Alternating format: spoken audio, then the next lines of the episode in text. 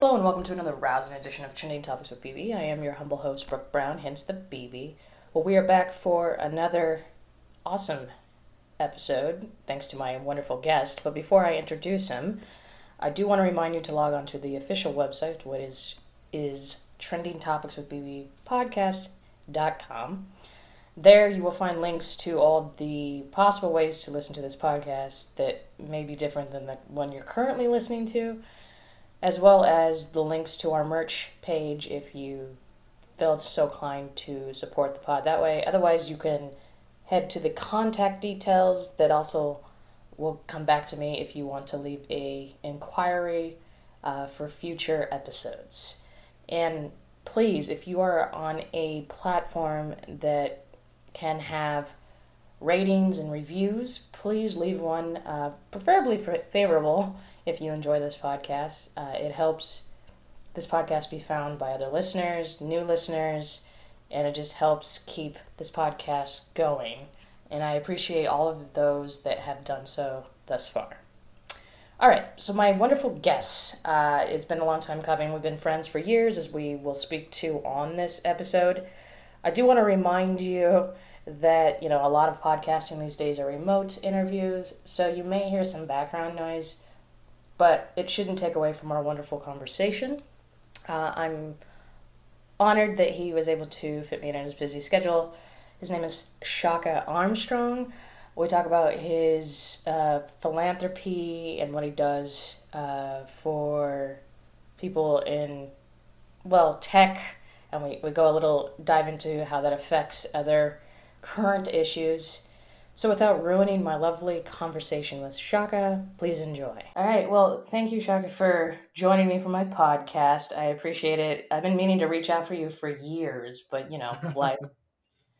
um, my pleasure. So, uh, great. So, we initially met back in the day on a little platform yeah. called Google Plus.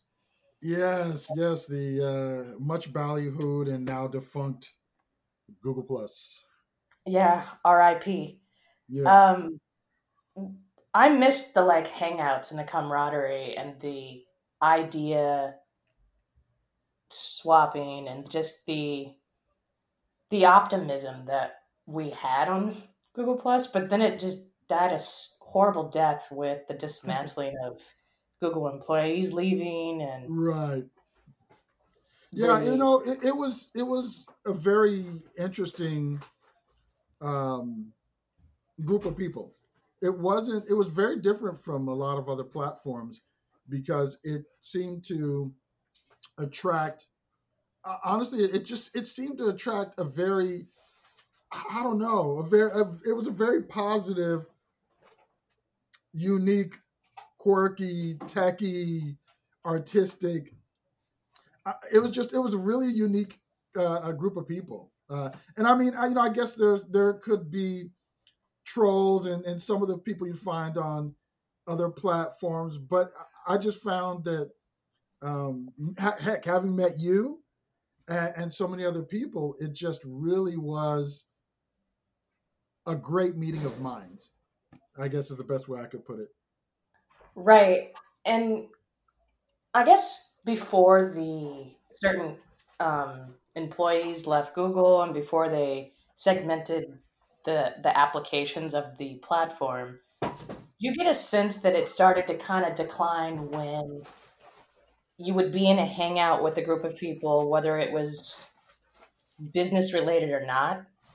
But the fact that people were always constantly talking about Google Plus on Google Plus right. and to maybe that theory that it was going to take down a Facebook or a Twitter. And instead of really looking at the positivity of the community that it was building, did you think that that was kind of a big deal of why it kind of dismantled as well? You know, it, that's a tough one because it it just never reached that critical mass um, in terms of being able to overtake or or become a competitor to some of the other social networks. And even though many people who thought the platform was robust enough to actually do that, it it just seemed to never get there. And I think part of that is Google. You know, they they were promoting it, they were pushing it, but at some point it seems like their like their attention span wears off. You know, they they they're all about it. And like you said, there are people who are leaving it. And it's almost like, oh, we built it. Okay, we're done. We're, we're on to the next thing. We don't really want to deal with this anymore because we're bored now. Yeah. And That's probably of, why a lot of us that were even very um, active kind of mm-hmm. Started to retreat. And why we now find ourselves, what, 10 years later, and we are still connected on Facebook. I just think yeah. the idea that that it kind of was supposed to live up to in a higher expectation than it could live up to kind of saw its demise in my opinion well but. well you know when you when you know there there are certain things that you just need to plant the seed and let and nurture it and let it grow and like you just said when you're when you're kind of comparing it to something else and trying to make it be something else. Like there will never be another Facebook. Facebook caught the college crowd at the right time. They caught a lot of different factors at the right time. They prom they offered something that MySpace didn't and and they weren't trying to be MySpace to to your point. They were trying to be Facebook.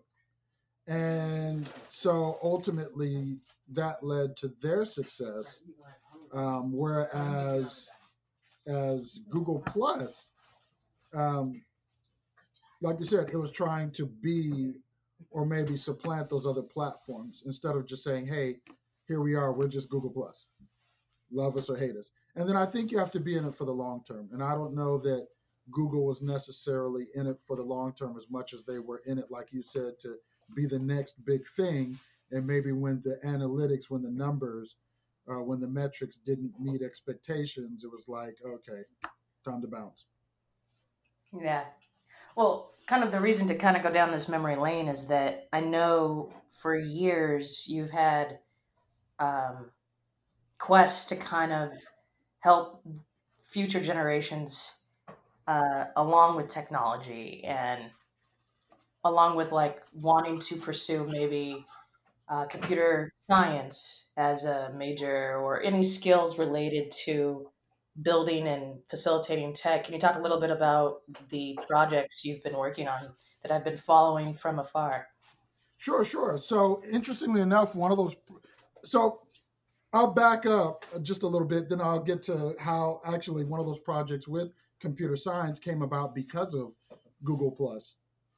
Um, so, in 2009, my wife and I formed our nonprofit, uh, Digital Shepherds. Uh, Digital Shepherds was the result of me working in television news uh, since 1995. And um, I worked on a lot of investigative news stories. So that was like when MySpace and a lot of those things, Friendster, a lot of those networks were just coming on board.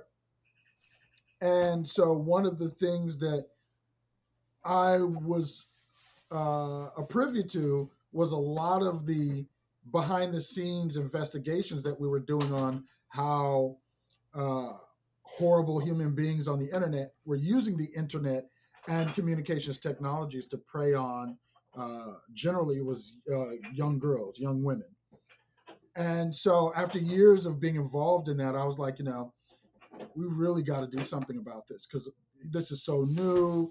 Parents don't know what they're doing. They don't even know what to look for.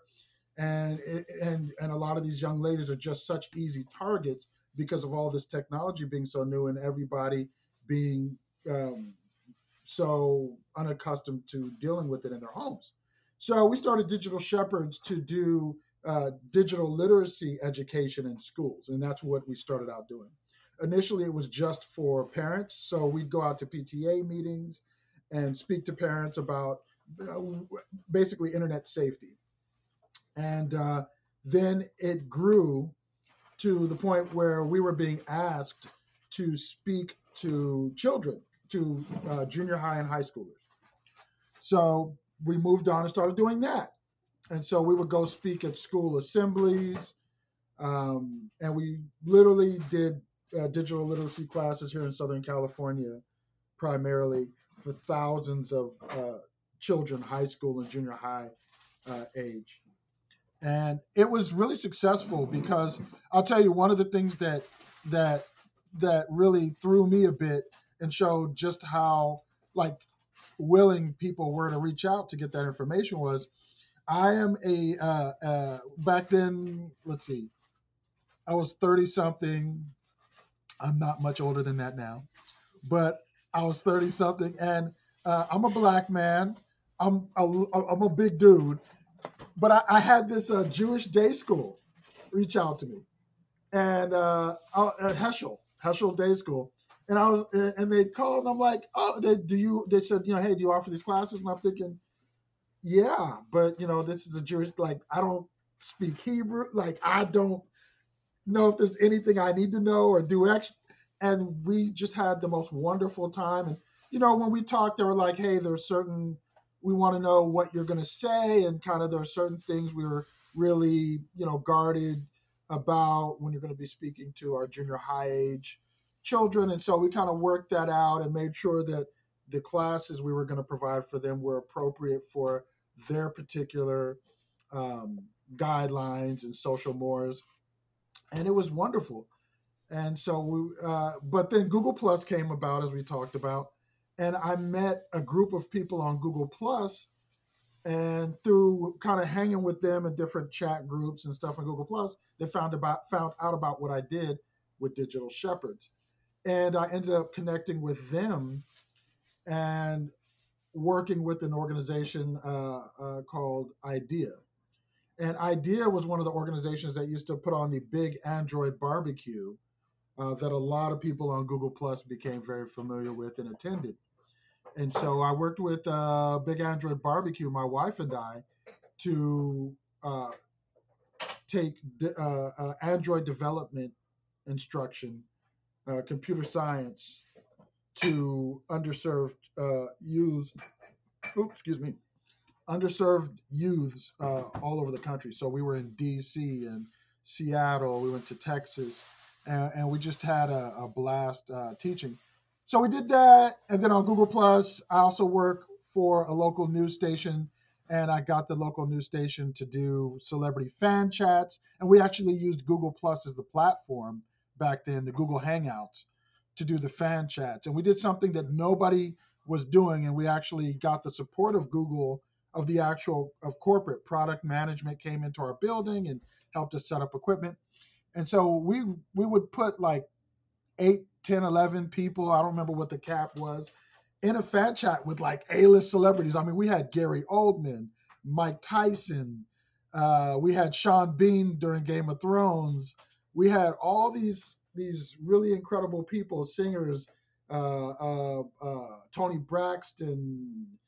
I, I mean, I, just uh, some amazing people, and people got to just sit there in a Google Hangout and talk to them, and it was it was a lot of fun. It was really cool. So I've kind of had my hands in just playing with a lot of uh, tech and and I think uh, and tech literacy, um, including I've been on air as a journalist, uh, tech reporter. So I've been fortunate and blessed to to just really do what I love and and help people in the process. I remember I remember uh, some of those announcements of people you were chatting to over the years, and I was like, oh.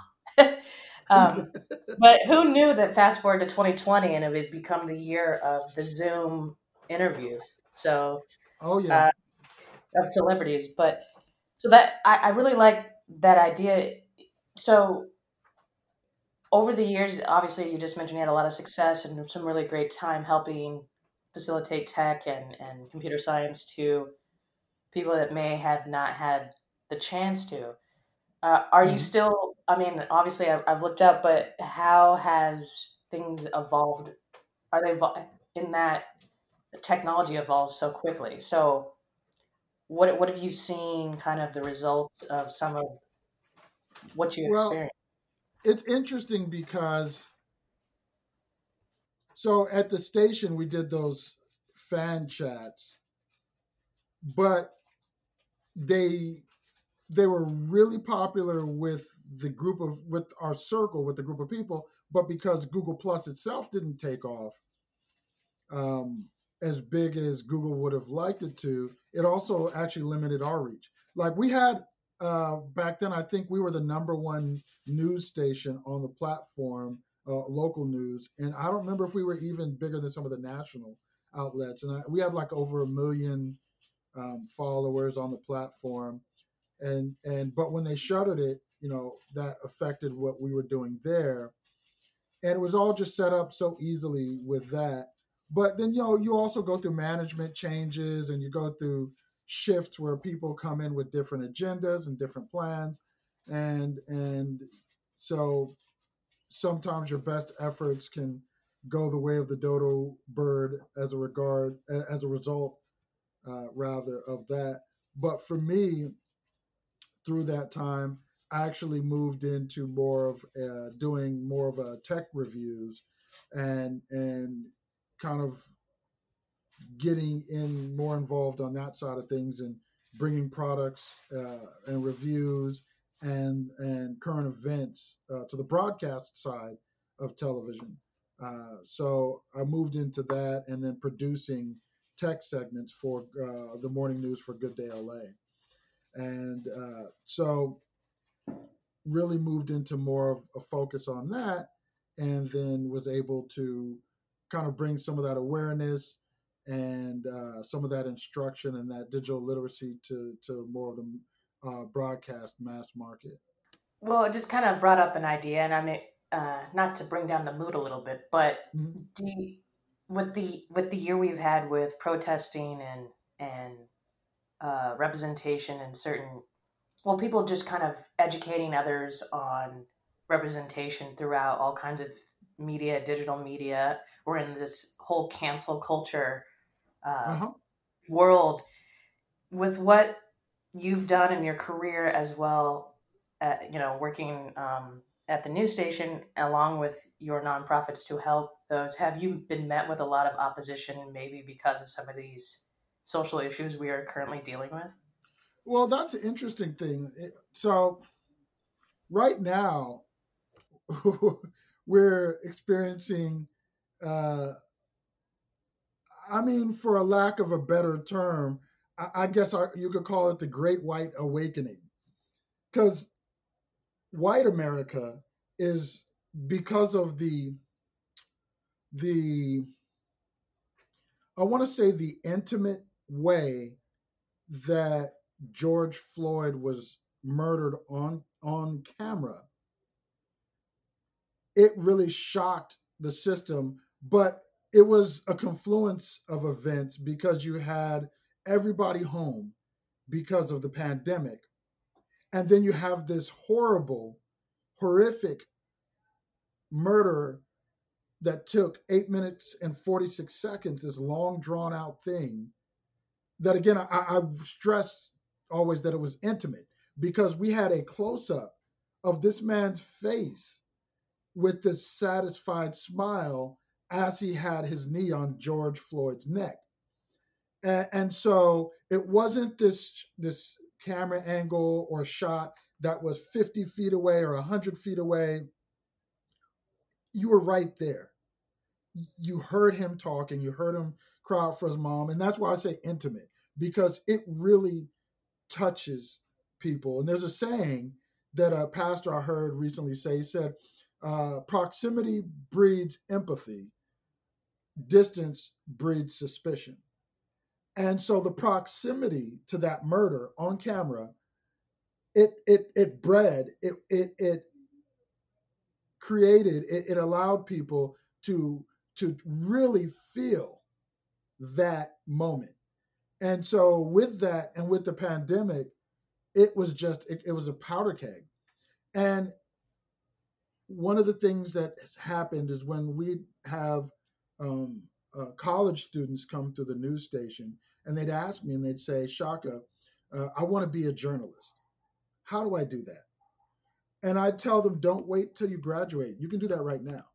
You take out your phone, your iPhone, your Android, uh, whatever you have, and you know, get yourself a cheap mic and go out there and start just recording news. If there's a, a protest, if there's something going on, take your phone, go interview people, edit it together. You guys, your generation, you have the tools in your hand uh, uh, that are more accessible than than any generation before, and you don't have to wait to be a journalist. You don't have to wait to journal video wise what the world around you, what's going on. So do it now, and, and that's what you know this technology has enabled is for citizen journalists and, and for people to capture moments like that.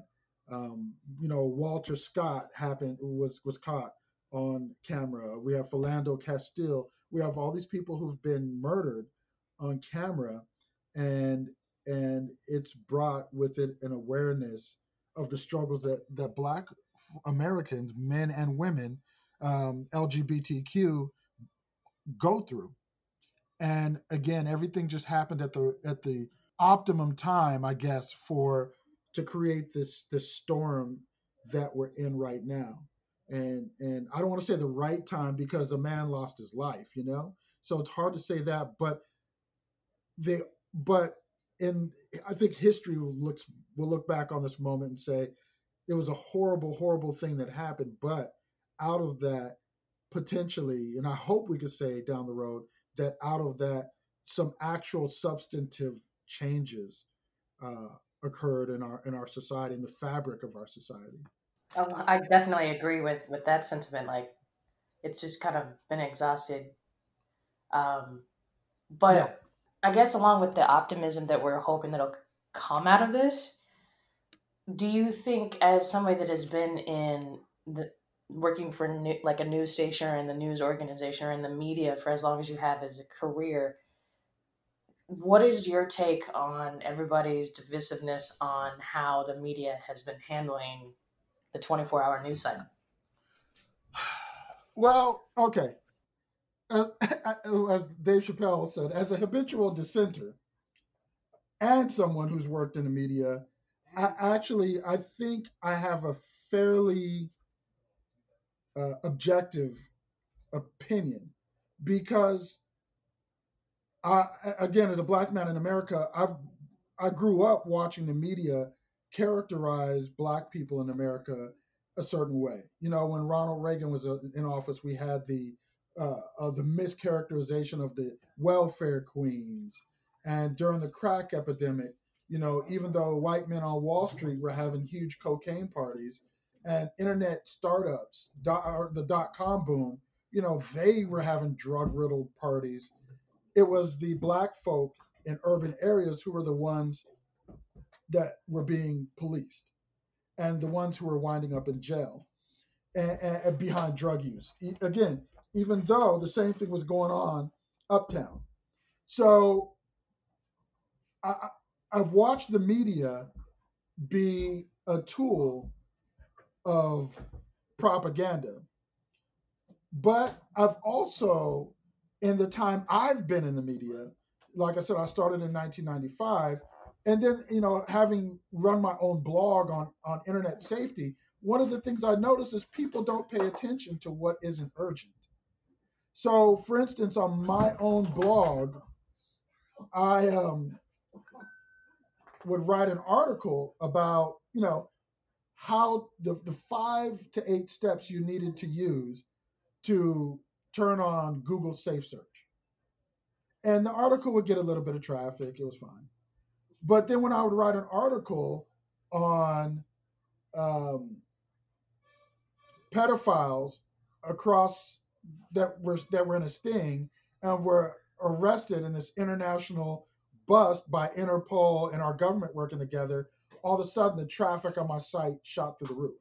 So you have this grabby headline about an international ring of pedophiles that ultimately affects fewer people. You know, there are obviously people affected by this and potentially in the millions if you look at pictures being shared online and things like that. But everyone uses a web browser, you know, whether at work or at home. And so when you put up an article that shows everybody how to actually make your internet safer, and you're not really getting that much traffic versus this kind of sky is falling, doom and gloom headline, and now your traffic is going up, it just shows you what people's habits are like. So, in one regard, I don't necessarily blame the news for kind of how they portray things because if it doesn't make money, they're not going to do it. If it doesn't bring ratings, they're not going to do it. Bill O'Reilly started off this whole personality thing on cable news. When Fox put Bill O'Reilly on, man, the ratings just amazing. So what did everybody else do? They said, "Oh, that brings ratings. Let's get personalities on. Let's get you know the different people, the Rachel Maddows and and and and all these other people, whether you're left or right, progressive, uh, conservative. I really don't care. Uh, but they all that's what what kind of drove the business. So when people want to sit back and go, "Oh, the news is horrible," and it's it's affecting the way we think and all these things. My question is, what time do you spend? How much time do you spend reading what articles? Will you spend more time reading an article about Kim Kardashian and and her exploits, or will you spend the time reading an article about changes in the tax code and how that's going to affect all of us. So well, that's what people really need to ask themselves. Yeah. Well, personally, the second one, but yeah, yeah. But I get what but, I get the point you're making is yeah. pe- at the end of the day, people are searching for news that's inherently maybe an escape from reality. So yeah, and following only... Kardashian's latest Instagram post may be more exciting to them than actually uh, Black Lives Matter or something going on. Well, you know, I can just tell you that as somebody who's actually run the back end of certain media outlets, um, Facebook, and looked at analytics, when you post articles that are salacious, and again, they don't have to be like salacious in the headline, but you know, there's pop culture news and then there's hard news. So news organizations are going to post both, right? They're going to post entertainment news, they're going to post uh, hard news, and the entertainment news stories always seem to get more coverage. Uh, uh, um, uh, pursuits, traffic pursuits, get tons of Facebook numbers. Like there's certain things that tend to do really well on Facebook and social media, and frankly, a lot of times it isn't the stories that we really that I think we really should be concerned about, generally like politics. So like you're talking about technology and you brought up um, media and media coverage. One of the things to me that technology would be great about covering that people should be really like digging into is like voter suppression. You have places like uh, Georgia where we recently had um, uh, we recently had uh, elections there, and you know, you had what one polling place for thousands of people in a city. That's like, come on, you know that that's not an accident. And so we can use technology now to to highlight those and to mobilize people and to get people out there voting and and speaking out against these tactics where they'll shut down DMVs so people can't get licenses and they'll they'll shut down polling places so that there's only one per several thousand people and it just happens to be in a minority area. And and we can uh, unify and mobilize better around technology regardless of what media promotes. Because the one thing is if something goes viral if something is trending if something's a big deal media is going to cover it and that really gives us we the people power if we harness it appropriately, which is what Black Lives Matter has done in the wake of George Floyd, in the wake since since Tamir Rice. Right. I mean, it is when you read that, like, oh yeah, we're gonna have a the primary election, but we're only gonna have you be able to vote from these hours, and we're only gonna put one polling place, and and you're like, for that many people, how's that even possible?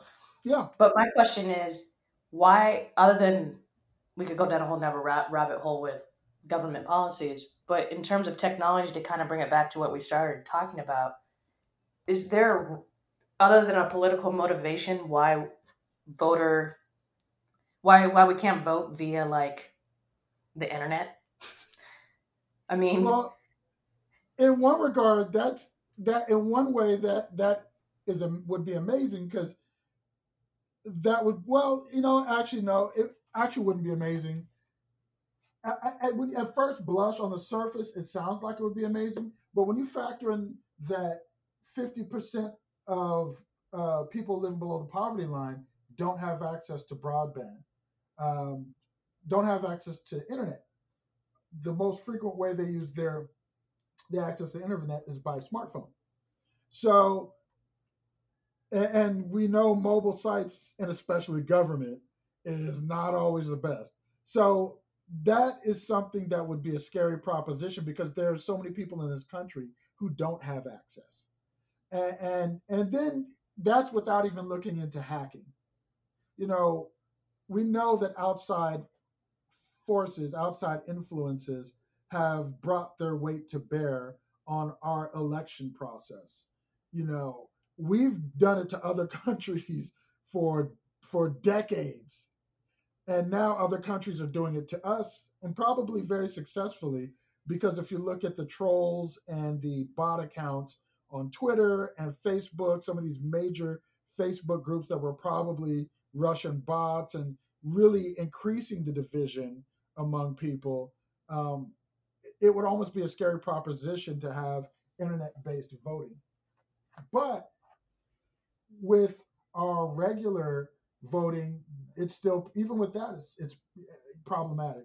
We have people in positions of power telling us that vote, voted mail in ballots are, are, not a good idea and they're a bad thing.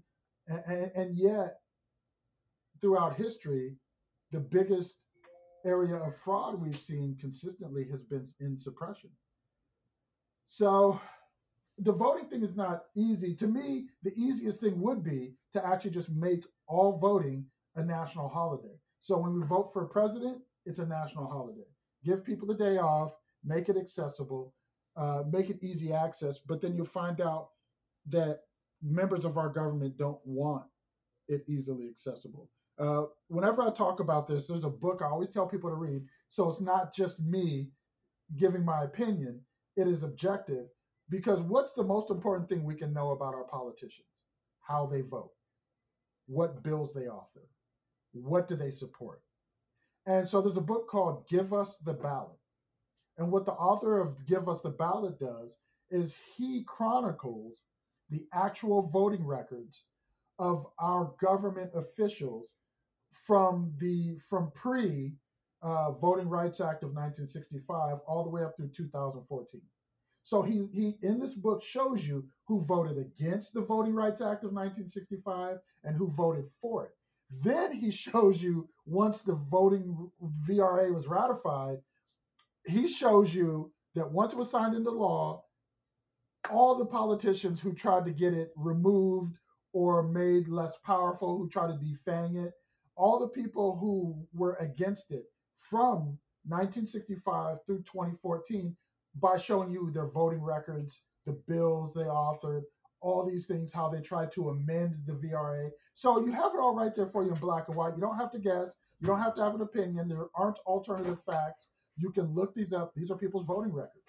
That's black and white. That's hard uh, data right there. And hard data in this case doesn't lie. Right. I mean, I mean, I wasn't suggesting that it was an easy fix. I was just oh, yeah, yeah. the argument for some people that maybe I've heard. I've read some articles recently and that are kind of tech adjacent, and they're like, "Well, we could just do it by the internet." But I was like, "But aren't we talking about the fact that everybody's kind of mad at Facebook for what happened to last right. Yeah. So, so that's kind of why I asked your your opinion and kind of your your view on it because I kind of feel like that's not an easy fix. But no, I, you know, I, honestly, when you look at the internet and voting, I, would be so scared of that. I, I, don't trust our government to to handle that properly. Um, I, remember at the time I was kind of looking at, at our government and computer science, I think at that time there was only one person in our government, uh, who, in, in an elected official, who actually had a computer science degree, and that was California Senator Ted Lieu. He actually has a background in computer science. And so you have all these people who I can tell you, a great many of them have no clue, have very little clue about the internet and how that stuff works. How can these people then vote or set up something that's going to be so important to our nation that's based in the internet? And so that's a, that's just that's a very scary proposition. Yeah, it terrified me when I read it, but I was like, yeah. I'm just curious with I mean, it's one of 2020 has been one of those years where you're like, all right, what's the next thing going to come up? But uh, yeah, yeah. So along, kind of, we're going to little shift gears a little bit, but I wanted to talk about. I know um, in 2016 on Rotten Tomatoes, you wrote an article about kind of the representation of heroes of color. So you mentioned the title Luke Cage, Black Panther, and why heroes of color matter. Mm-hmm. And I'm just curious, um, with Juneteenth kind of hitting a couple weeks, like a week or two ago, and they and a lot of people got it off like last minute, and people were learning about something that pretty much nobody learned about in school.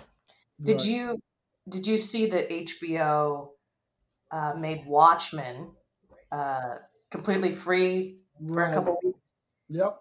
And what to kind of we can kind of dive into the article you wrote, but I don't know. I, I've I've since now binged Watchmen, and it was one of the best things that probably they produced last year. But your thought going forward in terms of such big uh, companies, such a DC or a Marvel now Disney, having such representation and how we can go forward and perpetuate more progress now that you know everybody's kind of starting to wake up and smell the as Jon Stewart said the other day racism. So what are your well, thoughts?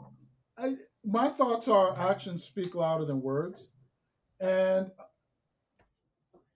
you know throughout history we can see where various people have come alongside black people and walked the walk with us for a period of time and then left us behind. So it happened with feminism with white women and black women during the suffragette movement where they marched together and yeah yeah we're going to get this we're going to vote we're going to get this freedom for everybody. White women got the rights black women left behind. Uh, in the civil rights movement there were people who marched with us and and here we are today still fighting for the same thing. So and, and people who were supposed to be our allies because a lot of black folks always vote democrat but Democrats have done some things just as horrible and horrific to the black community as any Republican. You know, specifically looking at Joe Biden and the crime bill. So I know a lot of people aren't going to like to hear that, but it is what it is.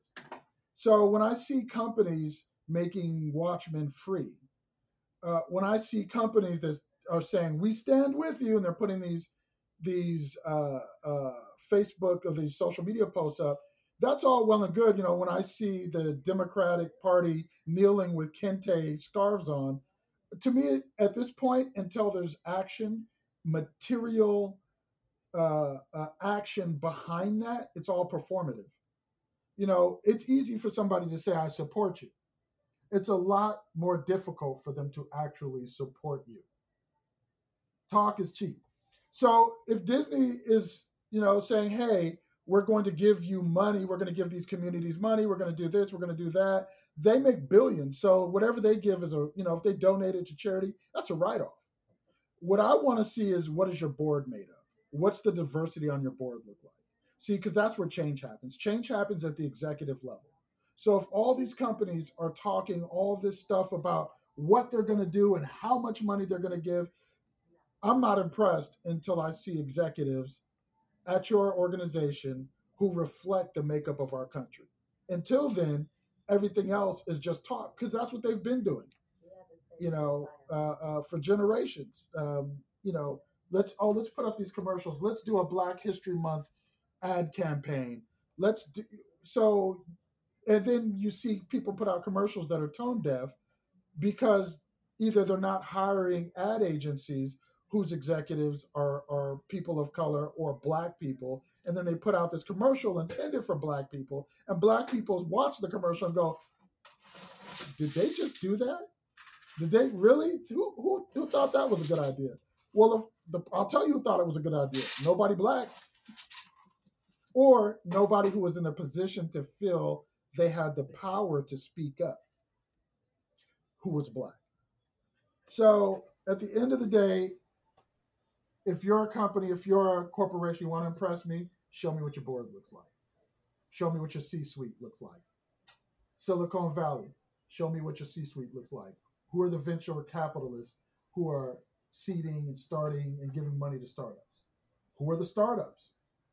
So that that's how that's my take on that. And that's how I feel about that. Is you know that to me, real progress is when uh, uh, uh, when we have diverse boards of people made up of diverse ethnic groups and and genders and and all those different things uh, represented at the highest level.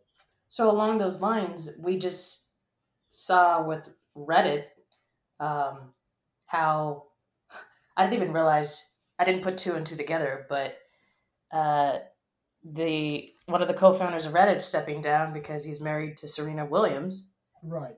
And, and wanted to make the example of how he can he can make the board of Reddit more diverse, which they since have already hired a black board member. Right. Um, a lot of people I saw in a lot of comments online, of course, it's online, but right, right. Yeah, thinking that it was like just a big publicity stunt, and then you know Serena and him had a conversation like we're having about it. Why, when somebody my question is why when somebody actually tries to make to put their money where their mouth is and actually provide a board spot to somebody deserving why is it met with such opposition other than the obvious? Is it because it's met it's just not seen as something that you should do? Because uh, people a people hate change. You know if you're a major brand and god forbid you change your website even if it's better. If it is, if let's say you had uh, several key points, key metric, key points of data, and you're going to change this website. So let's say your website had horrible search functionality, which most websites, many websites do. Uh, but you changed it and made it so that everything on your website was actually easier to find. People would still complain because it's no longer familiar. And, and so people don't like their stasis altered. They don't like their stasis interrupted. And, and so, yes, there are plenty of bigots out there, plenty of casual racists, plenty of people who are are are creatures of their implicit bias, uh, beholden to their implicit bias. Uh, but for all those who don't fall into that category, change is uncomfortable, and people, you know, don't like to be outside their comfort zone. And and and Reddit is, you know, all you have to do is go to Reddit and post any topic about a black person uh, that is characterized a certain way, and you'll see what Reddit's made of. You know, so it, it's really easy to go on Reddit and, and kind of see why it received the backlash it did for Alexis uh, Alexis Ohanian doing what he did, because you know there are quite a few people on Reddit who you know, are not they're not very black friendly. Some people would say there are quite a few people on Reddit who are anti-black. So, I guess my question is, no, no, I, no. I've, I've had a great. I don't spend a lot of time on Reddit, my personally, but right. I guess when with what the protests and what and seeing a lot of people i mean obviously we're kind of it's dying down in my feeds these days but right. we, we saw people try to make an effort. Granted i wish people would still continue making an effort in educating themselves on their fellow citizens and humans. When it comes to can i guess to kind of bring it full circle before we go a little bit further on pop culture what can we see is it optimistic to use tech in the future? Could we see like something in tech or entrepreneurial kind of help promote black experience and black and anybody who's of color or different genders like we've already talked about all different Right. ethnic backgrounds in the future so that maybe these protests that we're still having today will actually mean something 20 years from now Well, we're already seeing it. It's already happened. And if it wasn't for the smartphone camera, we wouldn't be where we are today. Period. People used to always say how democratizing tech was. And I would say, no, it isn't, because tech in and of itself is uh, neutral. It's not good, it's not bad, it's all up. Uh, it's all about who's using it and how it's being utilized. So they thought tech would be the great equalizer. So we put tech into classrooms, and they thought that would help. And they would do that in some um, some developing nations. So they put tech in classroom in developing nations. But what they found out is that the tech didn't actually help the class. You had to have a good teacher who could utilize the tech properly to actually uh, benefit a class regardless of whether that class was in a developing nation, a developed nation, whatever. So, do I think there's tech that will make these protests mean something? No.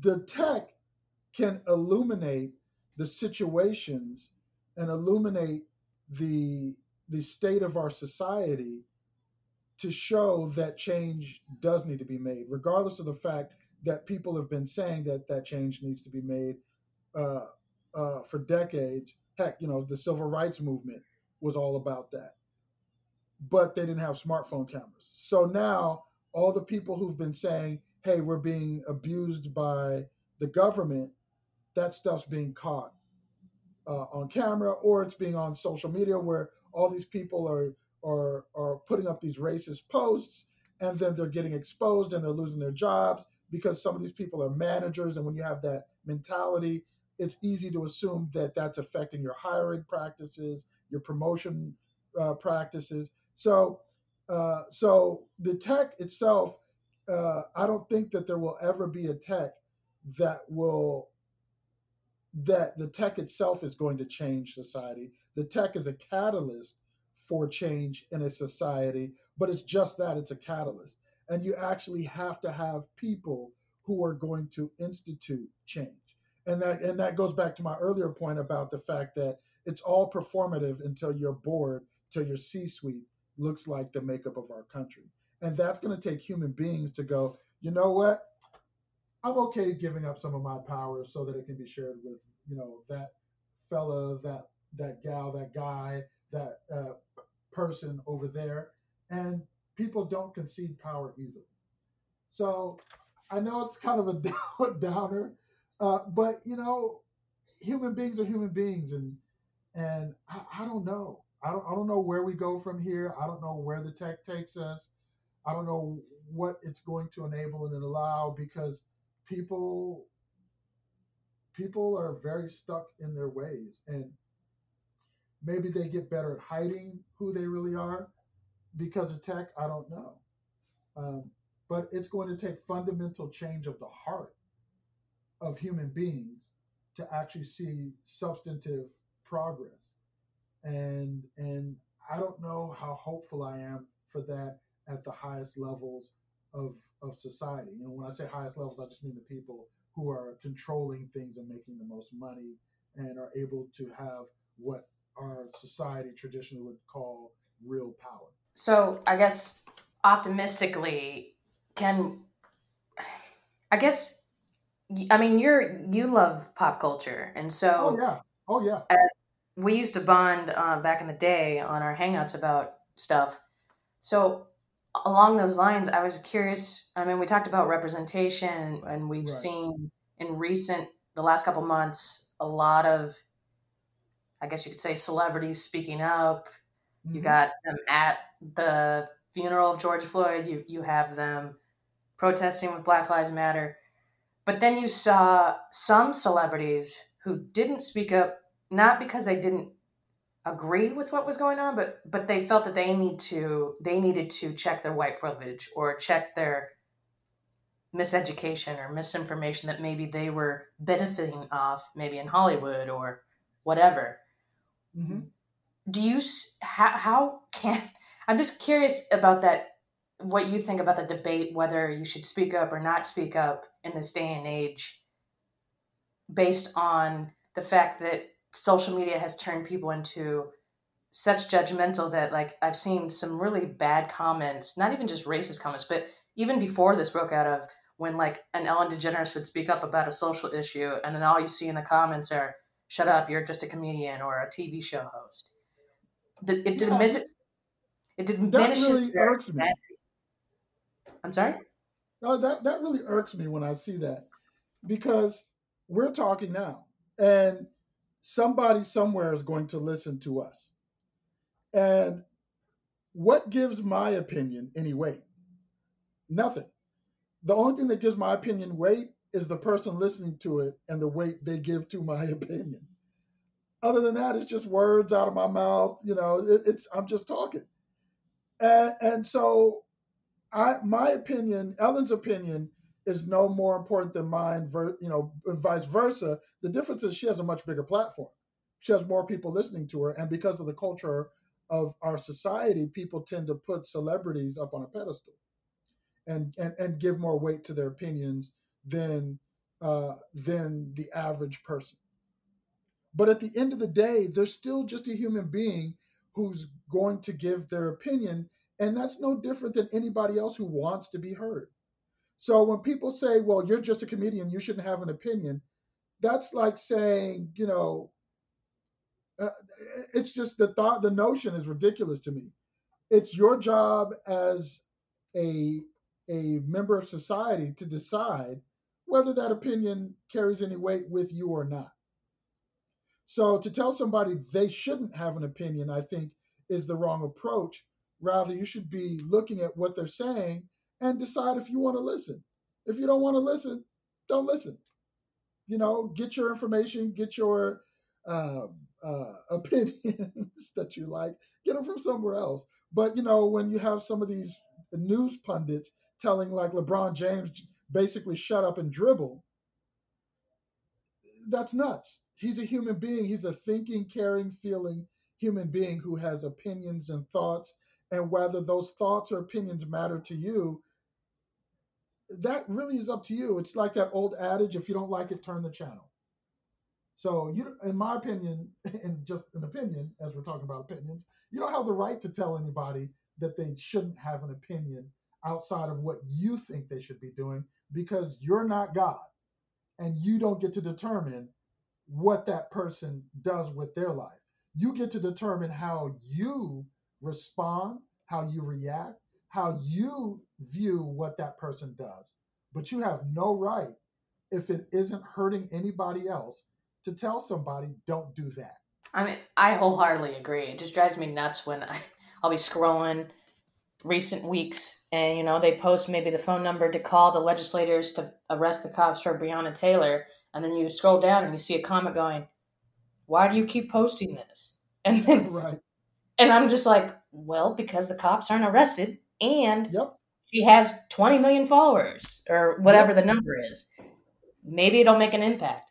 So I just, it just, I don't, maybe it's the way social media has developed and people think that they've, I don't know what it is, but it just seems to me like that's counterintuitive. Even as a troll, why you would be like, you know, yeah. you can't have an opinion. Yeah. You're not human. Yeah. But and, and, the funny thing is, when you say that, you're giving your opinion. So to tell oh, somebody yeah. you can't have an opinion, to, for a troll to tell somebody they can't have an opinion, is the is is just you know like those memes, extreme ironing, where you have like somebody on an ironing board underwater or skydiving. It, that's yeah. the epitome of extreme ironing to be somebody telling somebody that giving your opinion on whether they should have an opinion. Right talk about circular logic. I know. Well, I just it's just curious. It's just interesting. I mean, we live in this crazy time right now, and and and it also could just be because of the pandemic kind of exacerbated the whole situation of people like having time to think right maybe but still some of the habits and stuff so i don't want to keep you too long and i appreciate you again joining the podcast um, oh, no, thank you for having me. So i just you know we've talked about your your your philanthropy and, and your your passionate um, endeavors and of course your blog that we kind of touched on a little bit that i'm also gonna um, leave a link to in the, the this description. But what what, it, what are you hoping to see from all of kind of the interloping of technology with social issues and, and current affairs um I think the greatest thing I can hope for, and then kind of people have to take it from there, is is education um, and truth, uh, the exposing, the exposure uh, of truth, people being exposed to truth. Uh, you know, our school system is really just um, a a vehicle for making people Americans and by that, I mean making them citizens according to how the people who've controlled America since its inception want them to be. You know, everything, the major the majority of things I learned about the contributions of people of color and black people to America, I learned outside of school. The horrific things that Americans and the American government has done to people of color and black people I've learned outside of school. And I think that in order for you to truly love something or someone unconditionally, you have to know them for who they are. You, I, have been married for 25 years. There goes that person setting off fireworks again. That is setting them off all over the country, apparently. But anyway, uh, uh, yeah, it happens here too. Yeah. across town. I'm in LA as well. Yep. So, but it, it, I love my wife the way I do because I've been with her long enough and we've been through enough tough stuff that she's seen me at my worst. I've seen her at her worst, and we've seen each other at our best. So we have a a pretty clear picture of who each other is the, the, the good, the bad, and the ugly. Like, truthfully, honestly, um, we were separated for a time and we reconciled. We've been through it. And the problem, and, and, and so the problem most Americans have is they have this very rosy picture of a country who hired Nazi who who hired Nazi war criminals to and brought them into and not hired them, but but pardoned. Excuse me, is what I meant to say. They pardoned Nazi war criminals and allowed them to enter government to help win the space race. So, and, and you can read about that Operation Paperclip. By the way, I'm not conspiracy theorist or making this stuff up. This is history. Um, if my favorite saying is, once you understand the nature of a thing, you know what it's capable of. So when you understand the nature of a country that will pardon Nazi war criminals just so they can help them win the space race, you understand what that country is is actually capable of doing to its citizens. And so when you look at things like the Tuskegee experiments, when you look at things like the Zoot Suit riots, uh, when you look at things like COINTELPRO, um, you just you get a really clear picture of what this country is. Now on the flip side, when everything operates, when things operate like they should, then you get people like Madam C.J. Walker, who can be the first black millionaire behind selling hair care products. You get things like, and I forget the brother's name right now, it's escaping me, but the first dude to invent the cartridge video game uh, was a black man. You know, you get these opportunities. The person who, invo- who invented the uh, home alarm system, uh, husband and wife, but I believe it was primarily the wife, who engineered this system. So you, you you get people, the brother who created the super soaker. So you get these opportunities in America to become uh, a millionaire and, and to to gain some wealth, but so that hopefully you can help other people out and actually help pull other people up as well. So you do have some really amazing, really wonderful things about America, but you can't, you need the whole picture. You can't just say America's the greatest place on the planet without saying America has also done some of the most horrible things on the planet to people. And so you have to have a sober picture of what you love and, and of who this country and who this nation you're saying you're a patriot of and that you're caring of. And, and to just make it this one sided, oh, you know, I, I, love America. You know, they, you know, it, it's crazy to me because nobody loves anybody. You wouldn't want somebody, you wouldn't want to be in a relationship with somebody who only ever showed you their good side. Because when they get angry, when the stuff hits the fan, you have no clue how they're going to act, and that's that isn't real love. So when people tell me they love America, but they don't know anything about the Tulsa massacre or Rosewood or or the six grandfathers, it, when they don't know about these things, then I'm like, no, you don't really love America. How could you? You don't know everything about America.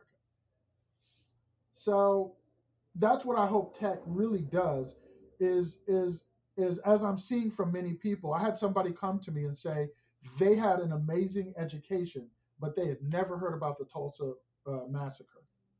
And they said, How could people do such horrible things to one another? And that was because of Watchmen. And, and so I hope that ultimately that tech illuminates, that it it educates, uh, that it it removes the blinders and ignorance, and, and then that ultimately people will act in a productive manner on that new information. Um, so I think that's the best we can hope for, because at the end of the day, human beings still have to decide whether they're going to hold on to their implicit bias, whether they're going to hold on to their prejudices, whether they're going to hold on to the bigotry, whether we're going to allow systemic racism to continue to exist. People have to make human beings have to make those decisions uh, regardless of the tech and despite the tech. Well, thank you. I mean, I, I love your take on it, and I, I, I hope for the best as well. So, uh, before I let you go. Um, yeah. obviously I'm gonna, you know, link up your social media. But is there anything in particular uh, that you've been working on, or that you would like people to check out who will be listening to this episode? Well, we have some some cool stuff we've been doing. Um, one of the things is uh, uh at uh, in here in Los Angeles on FoxLA.com. We've uh, I've been working on a project with some folk called uh, Culture Conversations. Uh, the host is Mimi Brown, and we are taking on some of these tough topics and tough conversations, and and giving voice to some people who traditional media um, users may not have been exposed to. So if you Google culture conversations uh, or go hit foxla.com, or the easiest way to do it is hit is is type into your browser foxla.com and then the phrase culture conversations and it'll come up. It's just a three week old project. We're on our third episode releasing tomorrow. It's a approximately half hour uh, internet web a digital program we've been doing and we've had some really fun really interesting uh, touching guests on there in just these three episodes so that's one thing I, I'm, I'm definitely having fun with